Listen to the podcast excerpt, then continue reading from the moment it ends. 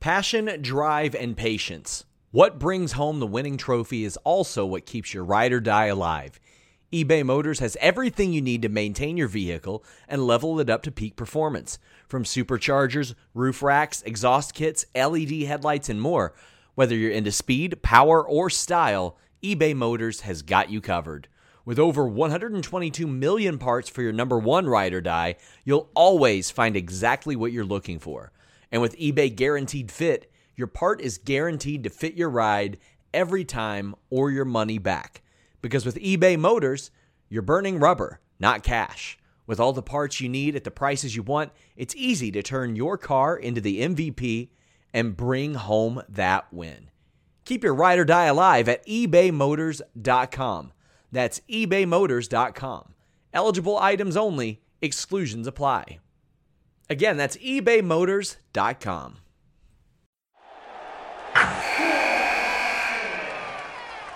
Wilson, you sent the game-winning email at the buzzer, avoiding a 4:55 meeting on everyone's calendar. How did you do it? I got a huge assist from Grammarly, an AI writing partner that helped me make my point. 96% of Grammarly users say that it helps them craft more impactful writing. Would you agree? Grammarly helped adjust my tone to navigate tough work conversations. And it works everywhere I write, so I can quickly communicate effectively. Your teammate used Grammarly to summarize an important document, making a three-pointer. How did he do it? It only took one click. When everyone uses Grammarly, everything just makes sense. You made an incredible slam dunk to end the game. The meeting was canceled, and your team will go home champions. Go to Grammarly.com/podcast to download it for free. That's Grammarly.com/podcast. Easier said, done. It's time for another golden version of the Wrestling Perspective Podcast for yet again... Golden shower version. Give her a receiver, because I don't know. I'm out on this one. Hey, if I like you, both. That you heard of here from Lars, be on his good side. Another championship edition of the Wrestling Perspective Podcast, where we have Impact World Champion Steve Maclin joining us here in a few minutes. But until then, let's just get to your questions. We've got some really good ones this week. You want to be part of the show next week and going on to the future. WrestlingPerspective@gmail.com. Email us with your questions, your musings, your hot takes. We don't give a fuck. We just want to hear from you. So we don't want to see your pee videos. No, and we've not gotten one yet. Thank God. Don't do it. Please don't do it. Because by saying that, yeah. Now you're going to get one. Okay. And I will forward that email on to you. But anyway. No, you won't. Let's change the subject. Mark C. from San Jose says, Lars, you talk about your tape trading days. Do you still have a VCR? And what was the last VHS wrestling tape you watched? Not only do I have a VCR, I have two VCRs.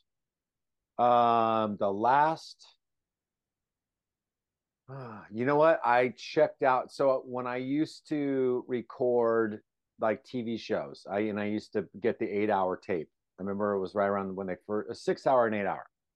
And I got one tape that I just recently watched that had a mixture of AWA TV, World Championship Wrestling Saturday, obviously, Tony Schiavone, David Crockett, and some WWF stuff.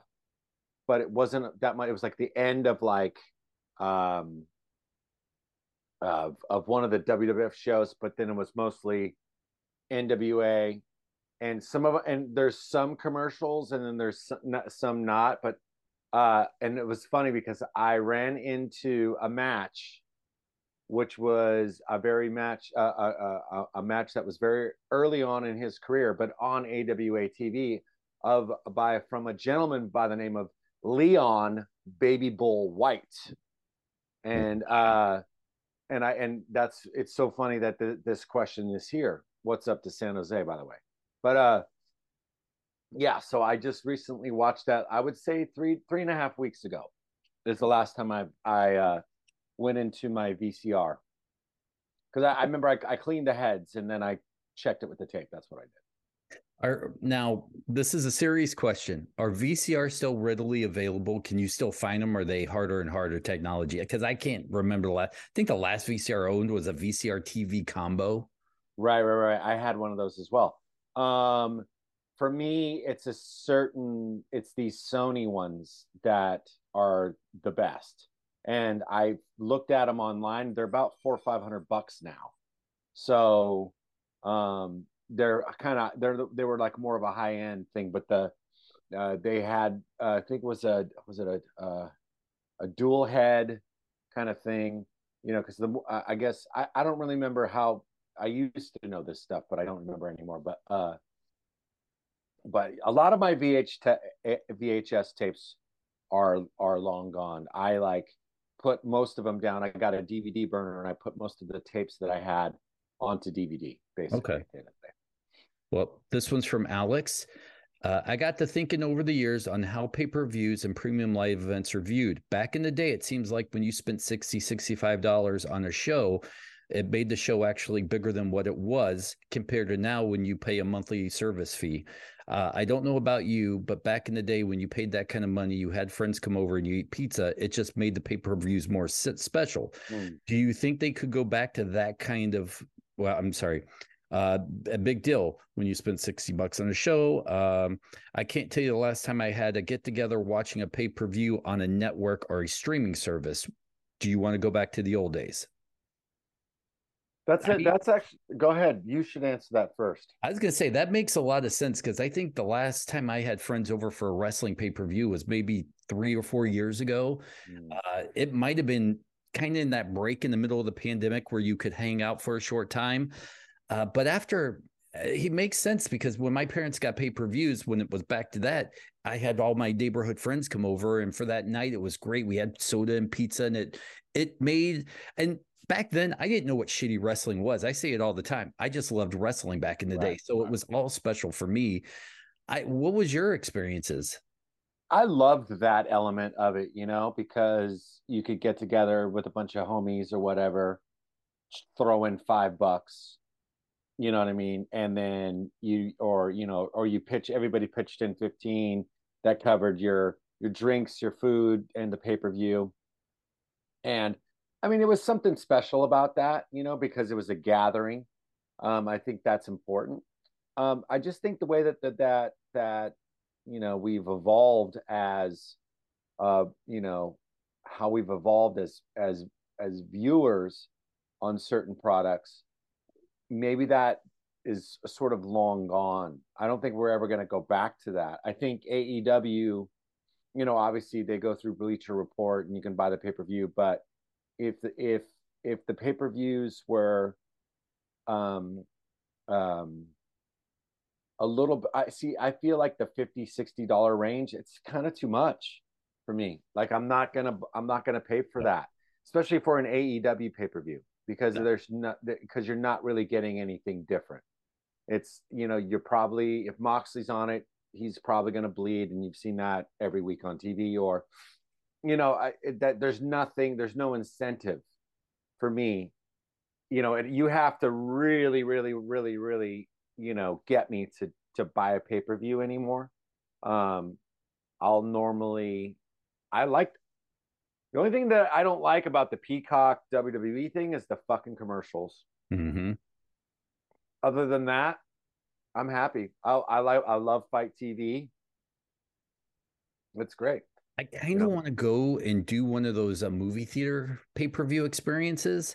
Every once in a while, one of the movie theaters over here will have, one of the AEW pay-per-views. And I always I'll just sit at home or watch it later after the fact. But, after reading this question, that might be something I may go do just to see, the crowd and fellowship with other wrestling fans. See, that's something that sounds more akin to what I would want to do. I would pay $20 to go sit in a theater with a bunch of other wrestling fans just to because you want to experience that energy. I don't know if they do those in San Francisco or not. I should kind of look into that though, because that would be kind of fun. And that's a good question, because it's a lost art.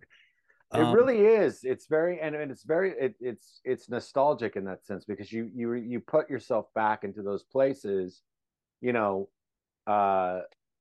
it's just it was a very endearing time, you know. I don't know if it was special just because we were younger and we didn't have that value of money, because, you know, now it's like $60. Oh, you know, you feel it in your gut. Well, I think I was long sort of, you know, out of the house by the time that, you know, a birthday party could have been, you know, a WWE or, excuse me, WWF at the time, or what, or NWA pay-per-view. So it was always over at my friend Andy Finney's house, you know, and he was older than us and grew up in Detroit and, you know, watched the Sheik and shit. And that's how I got my love for professional wrestling, was from Andy. So. All right, let's try to squeeze in one or two more questions. This comes from Paul. The WWE's draft is the dumbest executed thing I've ever seen. AEW is talking about doing a roster split. If you could give them advice on how to do a wrestling draft, how would it be? Very simple. If you're going to do something like that, put somebody else in charge. Because... at that, you know, because if I have to see, I honestly, I don't think that's a bad idea for AEW to do. I think they should do it, because I think, and they should make a very, because they have an opportunity to do a very storyline driven show. If you like the fucking, you know, the Olympics and the fucking, the indie, you know, stuff, keep that on Dynamite, right? So you got a certain section audience, you know, I'm sure people would watch both, but then do like a more serious one, because the fucking reality show is fucking stupid. It's fucking stupid. And I'm actually hating people more watching that. I can't even watch it anymore. Like, there's people there that I'm just like, I don't even want to say hi to them. I just don't like them as human beings anymore. And I never even met them or whatever, you know what I mean? Right. You know, I for me, it's simple, and I maybe you'll agree with me, but as a sports fan, rip off the NFL draft, have a podium with pundits, have whoever the first pick, have it a separate show. I don't want it to be mixed in with wrestling, have it a separate show. And if maybe a green room, you could have the wrestlers hanging out in or something, you flash back and forth, and you could do a storyline where one keeps dropping down, whatever, but make it feel like the NFL draft. They do it right. You could do a whole TV show. You could show clips of why this guy was taken first and this guy falls. And even show war rooms. Like, I don't need to know that someone famous is running Raw, SmackDown, or Ring of Honor, or whatever show it is, but show a war room with like a SmackDown logo in the back and have guys making calls, trying to figure out who they're drafting. I think it's that simple.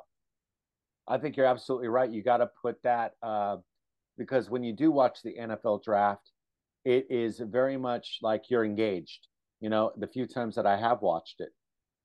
And you're engaged because there's a story being told, you know. So when you don't have that element to it, and then they just fuck it off anyways, it's kind of like, why be invested? Exactly. And just rip it off. We as wrestling fans don't care.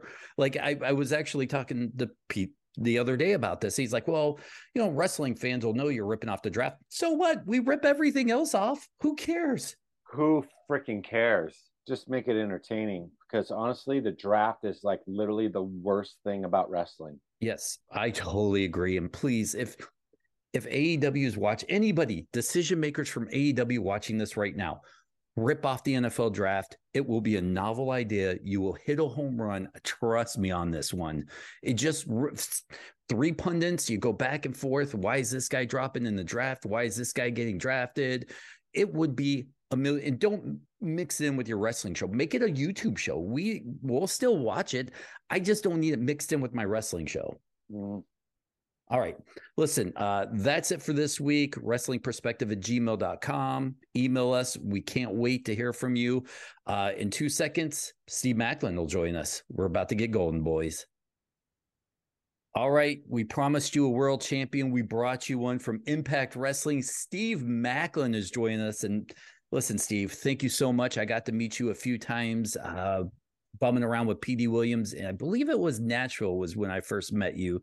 And you couldn't have been a nicer guy to me. So thank you very much.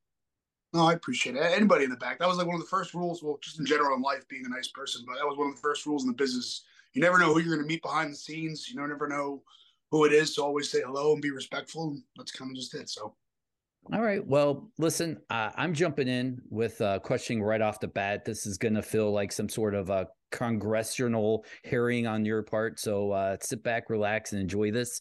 But as a fan of Impact Wrestling and following the storyline with you and Josh Alexander, he gets hurt and then they have to make a U-turn. You still end up winning the world championship.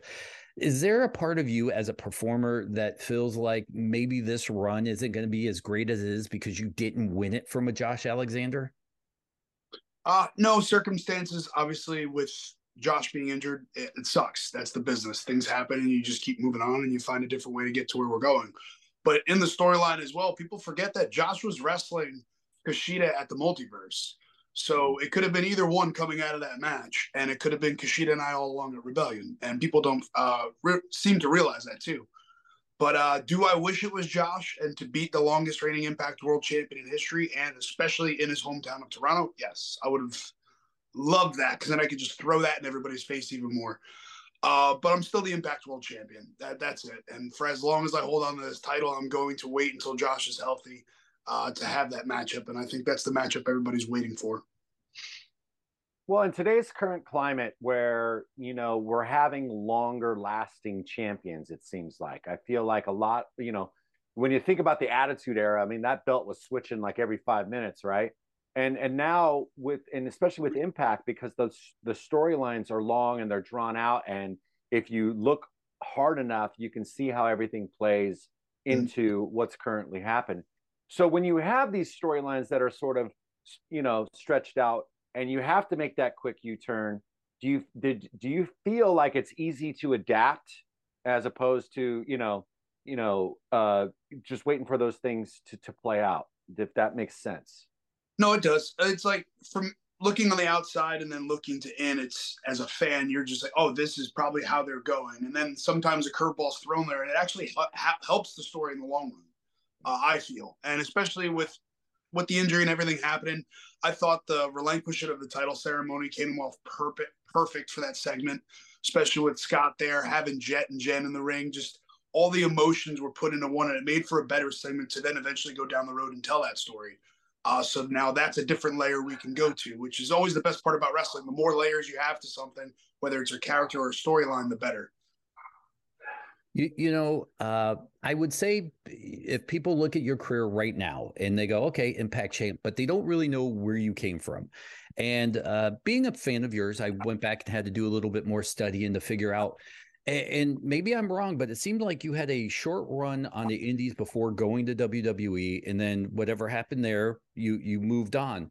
At the end of that tenure, going into this new chapter, was there a little bit of being intimidated because you didn't run the roads like the average indie guy did? You were brought up, and I know everybody knows nothing lasts forever, but you go into this whole new world from the WWE system to indie wrestling and appearances and bookers. Was there anybody you leaned on for advice on how to navigate those waters? My wife, hands down, has been the best, because she made a name for herself on the independents before she was even signed, with her time with WWE and then being let go and then getting to Impact. But she has been my backbone through all of this. And I know they have the old cliche segment, behind every great man is a great woman. She's standing right there next to me. So she's carried me along in that process and got me adapted to it pretty quickly. And I enjoy it too, because even when we're on the road together, she can tell I enjoy the independence, because it's just fun. I love live crowds. I've TV wrestled for so long. That's what WWE is, just it's TV wrestling. You learn how to be an entertainment company. And the live events are where you get to have those fun. But obviously with NXT, we don't have those, and the opportunities sometimes weren't there to go out and enjoy. So I take full advantage of the live events, especially with the independents. Trying new things on my end, and then going to some brewery or some little warehouse that they have set up. Like I just did a show in Boca Raton last night. We got home around 3:30, and I was like, this is great. I flew in from Iowa on Sunday morning, picked her up. We got on the road. We both wrestled, and we came back home. And that's the business to me is I love wrestling. I love traveling. And again, though, she hands down is what helped me. You know, follow-up question to that. And did you feel like You were still too new in the industry to let being released by WWE bother you, because it felt like you were there, you were very successful, and then you wasn't for the circumstances. Was it like, all right, you know what? I was there for, you know, a short amount of time. I didn't get too comfortable. I'm going to be successful here, as where if you were there for 10 years, some of those guys kind of don't seem to find their footing on the indie scenes. Sometimes, but that's also, I think, when you come out of WWE, what were you doing then, and what can you do different from how you were perceived by that fan base and wherever you're going elsewhere, like reinventing yourself. And me, I just had ideas that I built up that I wanted to do for so long. I'm like, okay, how do I present this to the people of who I am and what I've been wanting to do for so long and get the opportunity to? And luckily with Impact, that's the one thing, is the opportunity given to me for that. Well, just in case some of our listeners don't know who your wife is, it's the very talented Deonna Purrazzo, and who's a champion herself, you know, and she's been, you know, part of the Impact. She's been an Impact champion a few times now, I think. So, you know, being married to a professional wrestler and also then being in the same company, like you said, that there's a bond there, obviously, that, you know, only those who have experienced it would understand that. And you said that she's your backbone and she's your rock. So does that mean that you actually go to her for her experience, as far as, you know, in the sense of like a, what to do maybe in matches, like how to tell stories? Like, do you guys bounce off ideas? Because obviously the evolution of your character as time moves on, we're seeing a broader Maclin, right? So do you guys bounce off ideas about where to take your characters? We do. This house is 24/7 wrestling. Wrestling's about to be on here at 8 o'clock on the TV in the living room, and it's just constantly always on. We're constantly throwing each other ideas, and that's the thing in wrestling too. It's very hard to find people that are honest and trustful towards who you are. Like, it's getting in the car with a bunch of the guys. I'm sure you did it on the road when you guys had running shows. And you're like, oh wow, the crowd sounded cool here that night. Oh, maybe this set worked, and you just kind of get those fine tunes, and that's what it is, going to people that you can trust. And having her. I have some of my best friends from my time in WWE, my former tag partner, Blake. There's just people you can go to, and those are the people you want to be able to be honest. And that's the hardest thing, is getting truthful honesty. I don't want to really know what I did well. I want to know what I did bad, what looked bad, what could have been better. And then that's why we go to each other. And that's one of those things we both work on. Like, she, every week she's got something new for gear. She's like, how would this be for this set, or how would I look elegantly like this and be different? And that's the one thing she's been killing it at, is just always being different and adapting and turning her game up. And that's where we have fun bouncing ideas. Well, we really want to get her on this show. So if you can do us a favor and say, hey, do the show, that would be sick. I could have her poke her head in here right now. Well, that's the only reason why we had you on. Yeah, exactly. Oh, you're just trying to get me out. No, but yeah, thanks. No, but in all honesty, like, you know, we've asked for her. I know that there was a scheduling thing at one point, but my point is I guess that, you know, to have that is such a beautiful thing. You know what I mean? And I digress. You're a proud military man. And in the background, if you're not watching the video, you have a Captain America comic book hanging up behind you. Now, yeah. Is there a version of you out there somewhere that really wants to, at some point, wear the red, white, and blue, be a face, be pro? Are you like so in love with being a heel that maybe that's not even something you want to do? The greatest baby faces are once great heels. That's my take on it. I put that in the work ethic and what you do. Do I want to do the red, white, and blue flag waving? If it fits at the moment. But do I want to? No. The way I kind of perceive my character and what I always try to stay away from, even with my time in NXT and pitching ideas of being a Marine, is like, that's just not, like, who is me other than just being a Marine? That's just a part of me. So how can I tweak that and give a vision of it that's not Hulk Hogan or Sergeant Slaughter or Hacksaw Jim Duggan, that hasn't been seen on TV, that's more realistic? How can I appeal to a veteran crowd that, or like people that could actually tune into it? Holy shit, that's me. Like, I can get with that. And that's where I kind of take from Captain America a little bit, especially his Nomad in the comics when he goes rogue. And then a lot of Punisher stuff, especially with John Brenthal in this last Punisher. That's where I'm like, holy shit, like, this is me on television. Please, I want to steal from this and, like, make it my own. Well, I see you more as a Bucky. just more of a little bit more of an asshole. You know what I mean? So, I thank the Lord all day that you're not a Captain America gimmick, because I think that would ruin everything. So, for me anyways, because one of the things I wanted to ask you is, there was a time here, and it's before you got the belt, and I felt like there was like this minute where you just kind of came into your own.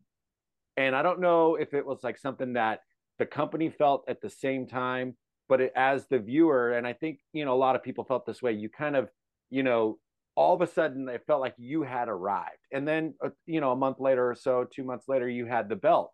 Now, were you feeling something like, was there a point for you where you're like, I'm kind of long overdue for this shot, or, you know, does it feel like the right time?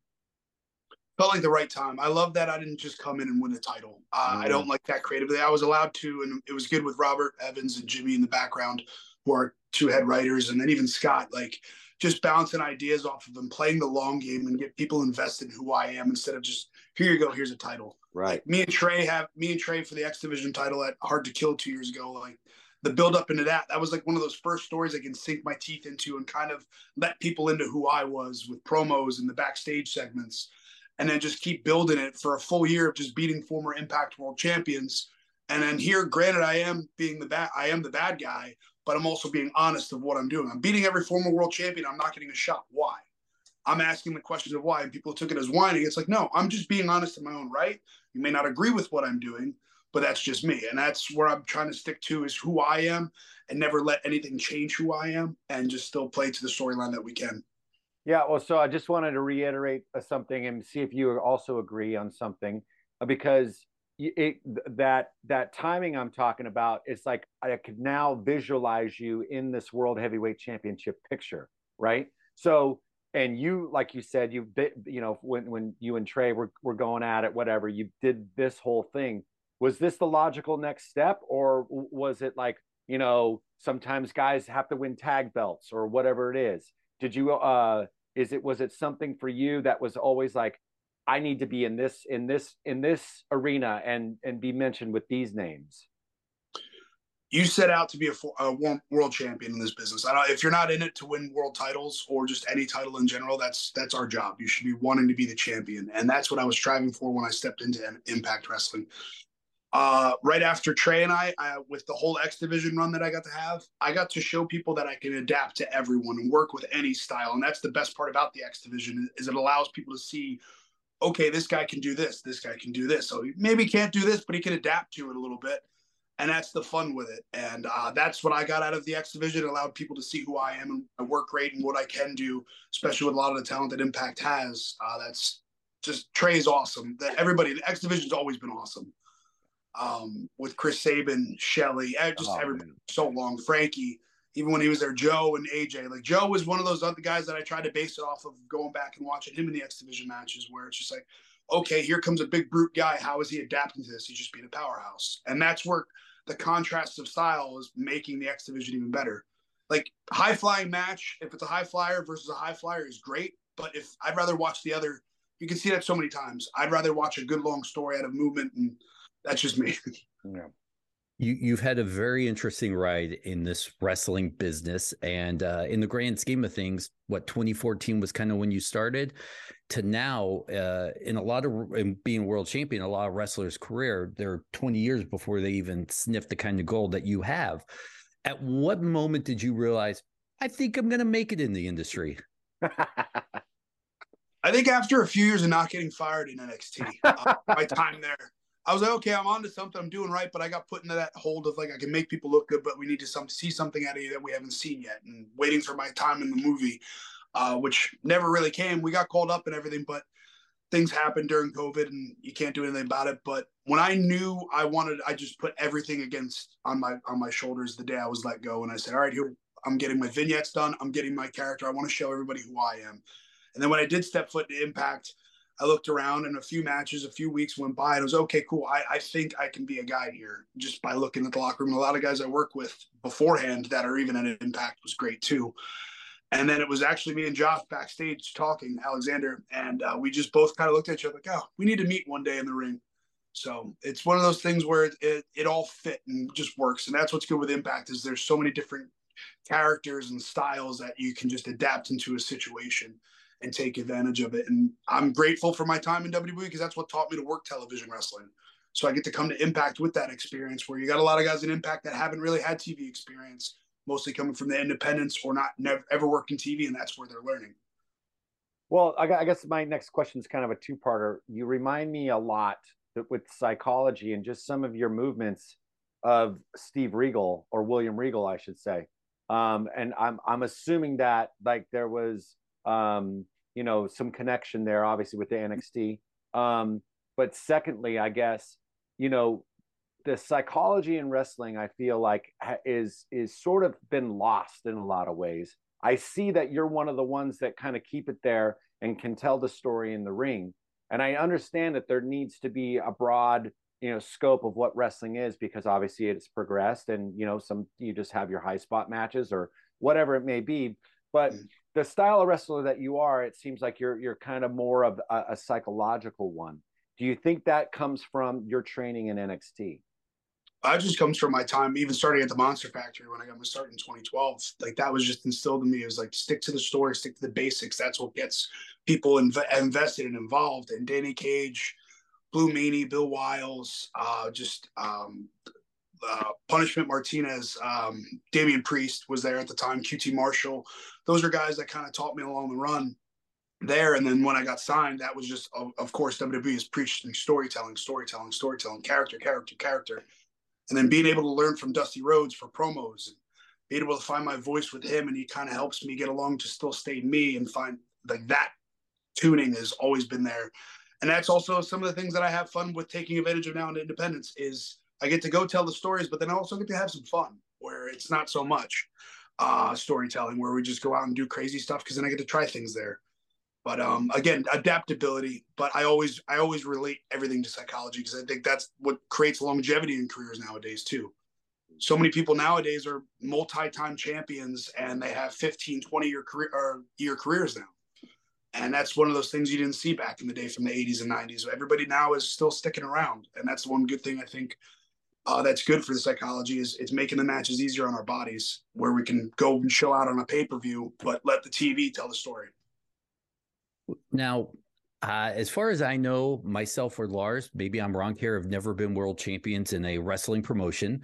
So I don't know if this is a thing that other world champions do, but now that you're a world champion, do you compare yourself to other champions on other TV shows, what you can do, maybe like a own rankings list in your head and how you can move up and down it? No, the best thing for it is to see the Impact ratings continue to go up. That's what I worry about is with Impact Wrestling. Comparing myself to others, there's really no point. That's up to the fans. That's for the fans. They can do that.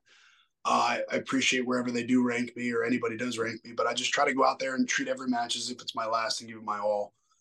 And being the world champion, that just lets me be the face that I feel that should be the head of the company and the way I want to represent it as well is what I try to do. Well, you know, you know, Impact is obviously growing, and I want to talk a little bit about Trinity here because that's a big fucking signing, right? Yes. And that has elevated the company and put the company in a lot of people's eyes that may not have crossed, right? Mm-hmm. And I know that the backstage, the camaraderie, it's like an all for one kind of situation. I've been in the back at some of the shows and it feels like a team, right? So are you seeing things, because you just sort of, you know, alluded to it a little bit. Are you seeing things kind of starting to kind of bubble up and get bigger than Impact? Yes, I think that's Impact, excuse me. I think for the past 2 years that I've been there, it's been the quiet bubble that's constantly just been growing. And then that kind of finally just popped recently. We've had the past 5 pay-per-views and television sold out.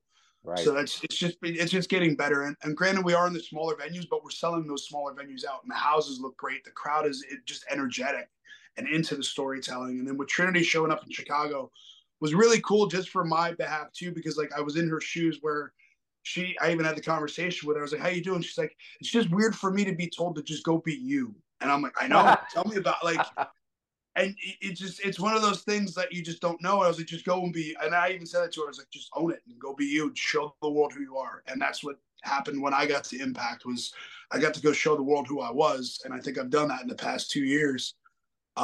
being able to do what I have done with the opportunity given. This show is sponsored by BetterHelp.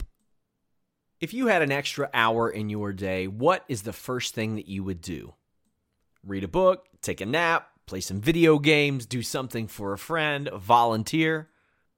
A lot of us spend our lives wishing that we had more time. But the question is, time for what? And if it was unlimited, how would you go about using it? The best way to squeeze that special thing into your schedule is to know what's important for you and to make it a priority. And therapy can help you find what matters to you so you can do more of it. Therapy is so valuable. It's gotten me through some tough times, really helped me reflect on things that are important, specifically with BetterHelp. If you're thinking about starting therapy, give BetterHelp a try. It's entirely online, designed to be the convenient, flexible, and suited to your schedule. This is so beneficial when you've got that crammed schedule and you can't even imagine finding that extra hour. You can do it all from home. Fill out a brief questionnaire, get matched with a licensed therapist, and switch therapists at any time for no additional charge. Learn to make time for what makes you happy with BetterHelp. Visit BetterHelp.com/Fightful today to get 10% off your first month. That's BetterHelp, HELP.com/Fightful. It's so flexible and it can help you find that social sweet spot with BetterHelp. That's BetterHelp.com/Fightful. Steve, maybe that's easy said than done, but how do you go out and do that when you're, and this is a serious question, but when you're under the regime of WWE where you are kind of told what to do and you go do it, and even in the military where you're given an order, you go do it, and then you come to a place and they're like, just go do it. I don't figure it out in the ring. Is that like a mind fuck for you coming from, you know, these other situations? We're not allowed to just go rogue and just go out there and do whatever.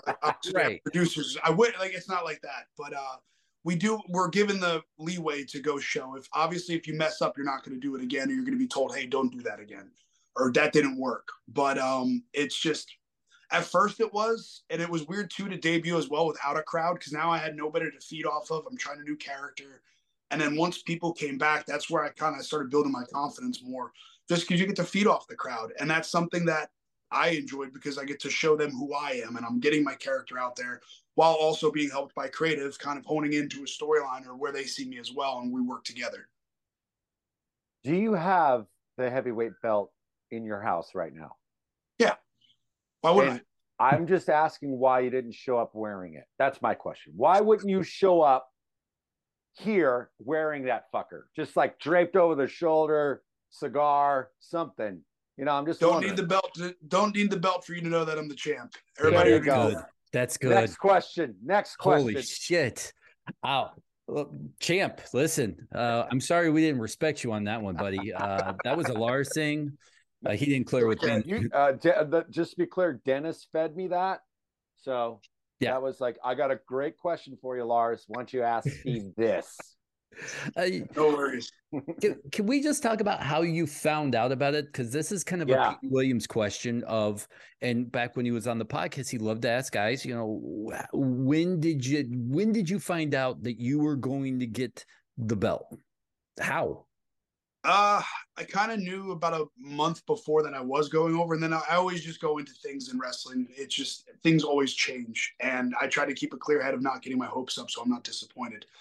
So I always keep my standards pretty low and everything. And that's one thing I learned in the Marine Corps is keep your standards pretty low because you're going to be disappointed at some point.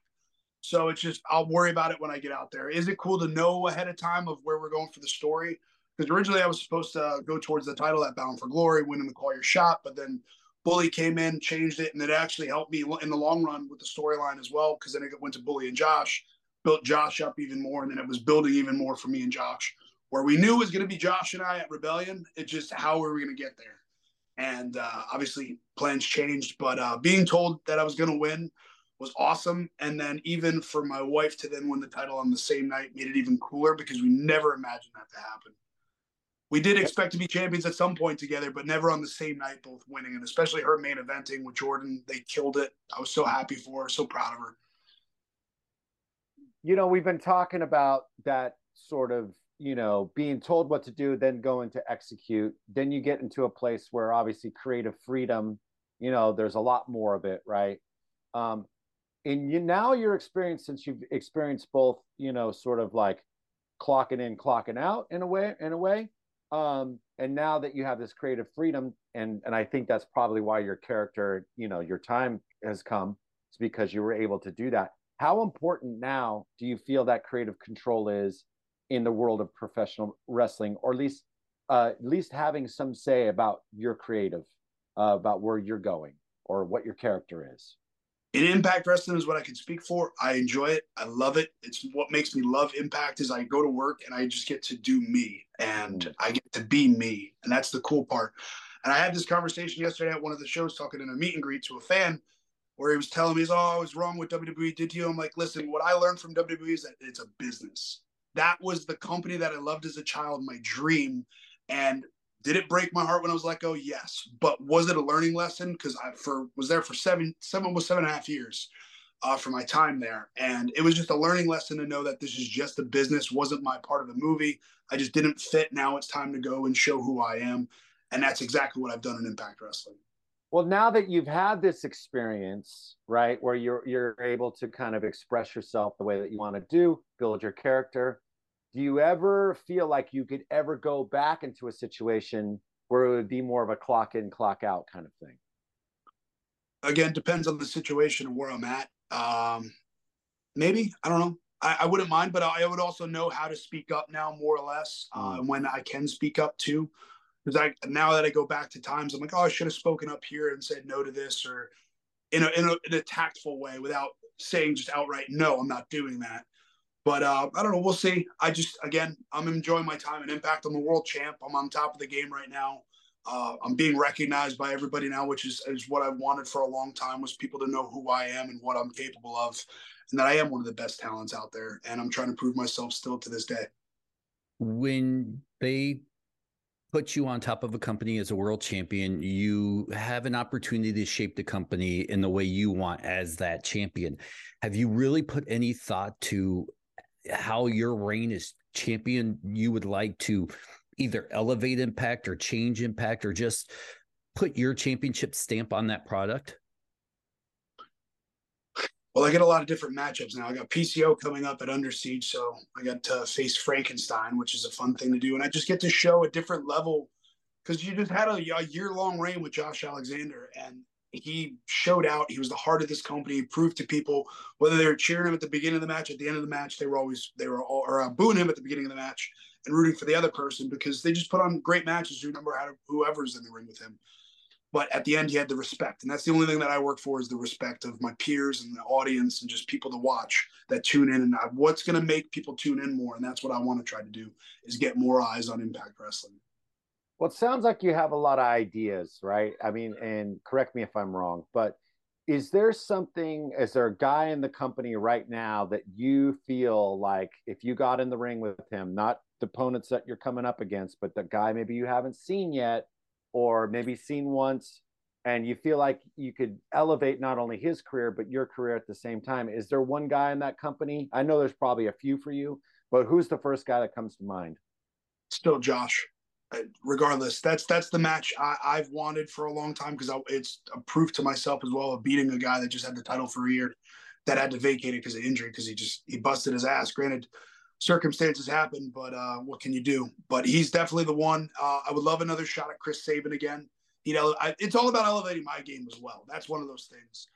I still want to prove myself as well, because Chris Sabin's another one where we went 1-1. We didn't get to find out who was the better out of those two. Right.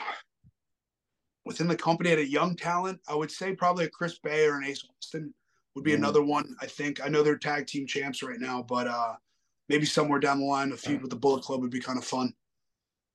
We're in this new age of you could pop up anywhere at any moment. I think us as wrestling fans, as much as we geek out about it, it's still a new concept to all of us, that even though we're a couple years into it, we're still wrapping our minds around it. You representing Impact all around the world, is there any opportunities that have been presented to you to pop up someplace as an Impact champion that we may not expect you to? As of right now, no, but we got Multiverse coming up, Multiverse 2, For Whom the Bell Tolls. up in Philly in August, which I'm looking forward to. And I've been calling out Kenta. That's the man I want from Japan. I would love to go to Japan myself.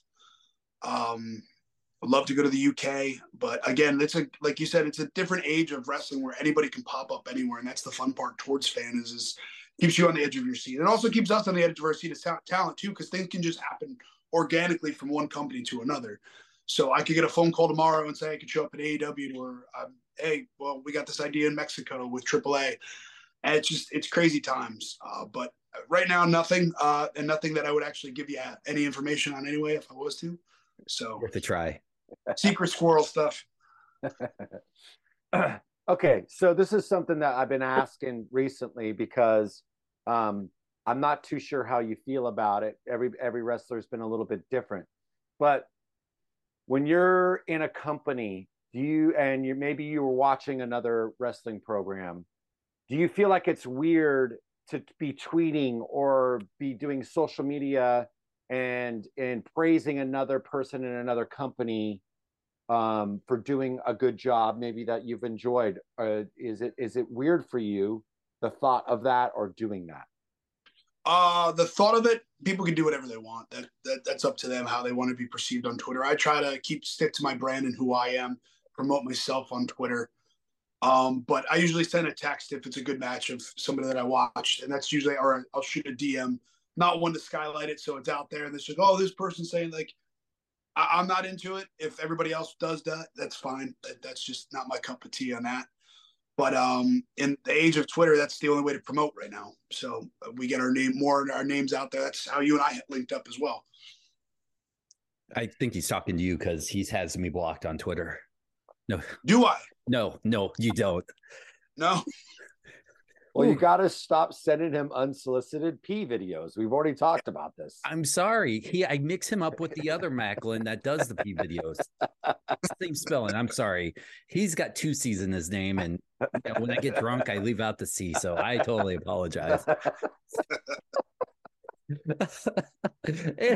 Anyways, let's talk about how you got started in the wrestling, because I love the journey. Were you a wrestling fan? I mean, you're a very athletic guy, of course. Is it just something you're like, I got muscles, I'm big, let's see how this works out? Diehard fan growing up. My mom and dad both worked different day shift and night shifts.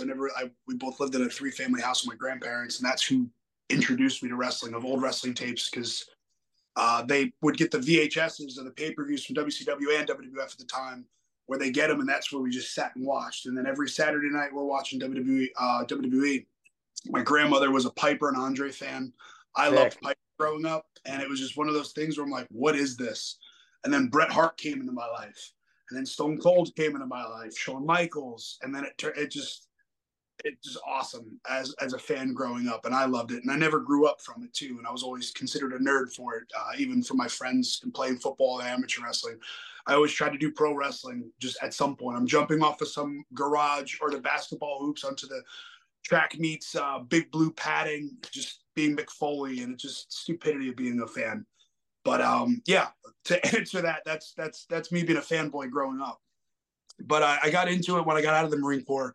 I found the Monster Factory in Paulsboro, New Jersey, and I got into the ring and I fell in love. And that was in May of 2012. And then I had my first match that November, which was a battle royal. And then I was signed, I had my tryout with WWE NXT at the new Performance Center when it was built. That July of 2013, was signed in October as I was an extra on a loop. And then I showed up at the Performance Center in January of 2014 and was there until my tenure was up at 2020. Okay, paint a little bit of a picture here. You're in the Marine Corps. You get out. What are the prospects? Was there any other aspirations that you had, that like if this wrestling thing wasn't going to work out, or was this something that like, no, this is always what I'm going to do? So I took the state police test in New Jersey as I was going to college at Rowan University as well, taking advantage of the GI Bill while training. And then I took the police test statewide, went and took the state police test as well, the physical, did all that. And then I was told no. So I was like, okay, cool. All my eggs are in the basket right now for pro wrestling. This is where we're going. I was all in. I told Danny that. I'm like, what do I need to do to get to WWE or get to Japan? What do I need to do? And luckily enough, he brought in Joe Briscoe for a tryout and a seminar at the factory. And that was my opening of the door to WWE was Joe Briscoe. And he got me. He said, just stay here. I was just starting to branch out on the independents as well and getting out there a little bit outside the Monster Factory. And once Briscoe said, don't go anywhere else, stay here, stick to the basics, I will get you a tryout. I said, yes, sir. Why would I listen to that too? Because it's Joe Briscoe. So I was like, all right, cool. This is simple. I come here. I just train. I train and work on matches. And that's what I did. And then luckily enough, had my tryout. And I was a year and a half on the independents when I started. Very lucky, very blessed for that too, to have that experience. But then also when I got to NXT, that was when they weren't hiring any indie talent. And then it built into eventually what it became of that NXT bubble when Sammy, Kevin, Finn, Kenta came in, and everybody, Bobby Roode, Adam Cole, just all the names started influxing. That's what burst that bubble. And then it was funny because you're working your way to get on TV, and then this new guy comes in, so you come back down. And that's just the name of the game too, and you learn that, and that's the experiences there. So from 2014 to 2020, 2021. Being former military, did you ever get the opportunity to go do one of the Tribute for the Troops shows or go on a base, do a signing like that? And can you talk a little bit about that? Because I see the look in your face. Yeah. I pitched so many ideas for Tribute every year. I just was sending it to creative, but sometimes it didn't go through. And even for Blake and I to get back on TV at one point, I was pitching, have us re-debut at Tribute to the Troops would be awesome. No. Just one of those ideas you throw out. It's not for you at the time. But I did have the privilege of going for 3 years straight. I went to San Diego, the one here in Jacksonville when Mania was here in Florida, and then out in Arizona. Well, I forgot where the other one was. There was one at Camp Lejeune as well.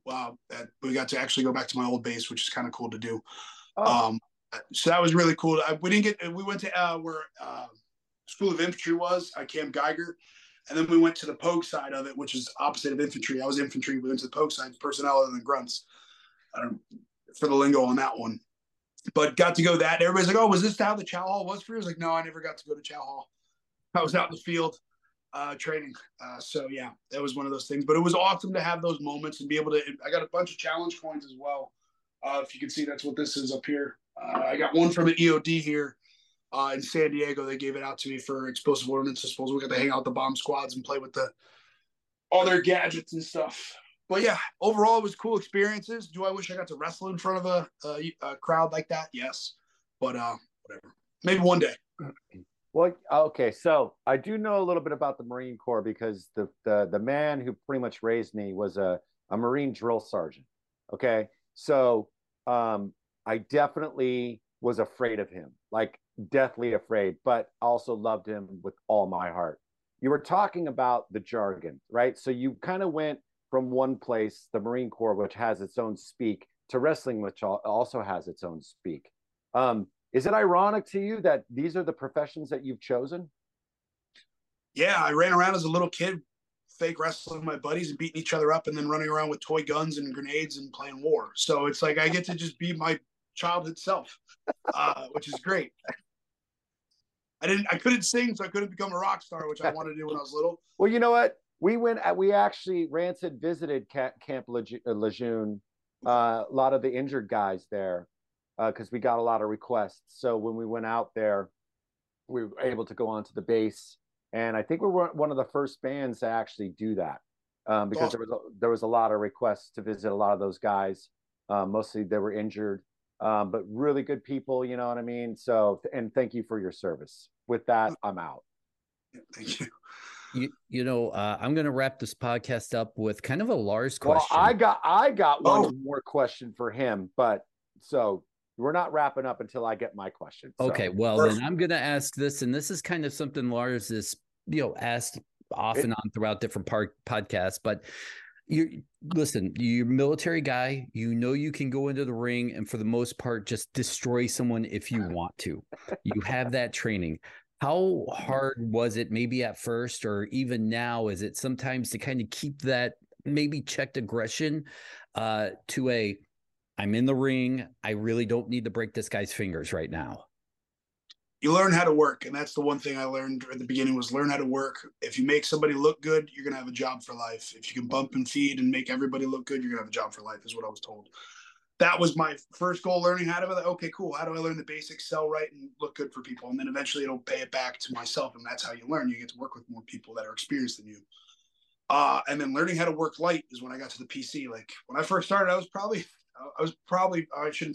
was pretty stiff. Just because you don't know, you're learning how to work, and it's just, you're trying to control yourself. And that's where the Performance Center came in, and working with Nick Dinsmore and working around with Terry Taylor. Like those are the experiences I got to, like, oh, okay, this is how it is moving around. And this is a lot easier, learning how to hone in that aggression. But then that's also one of those things to my advantage too, is where I try to tell people is like, don't forget what I did for a living before this. Technically, I shouldn't say for a living, but like, don't forget what I was capable of doing then. And now I have to dial that back as I get into it. And I think that's also one of those fun things too, for me, is where I get to actually have my own outer body experience when I do wrestle, where I get to let out that aggression, but have to hold it back and put on the theatrics to make everything that I do mean something, look as real as possible, and suspend that disbelief. Okay, now for my final question, the first part of it is Deanna in earshot? I can get her. You dig? No, oh, well, here she comes now. Okay, come here real quick. She's doing homework. Oh, what? She's doing homework. Yeah, she's doing her final. This is her final paper. She graduates this July. Gotcha. That's another question. You ruined it. She's now they wanted you an earshot. Well, she can get it. You know what, Deanna? Would you please come into frame, please? Because I have a question. Why would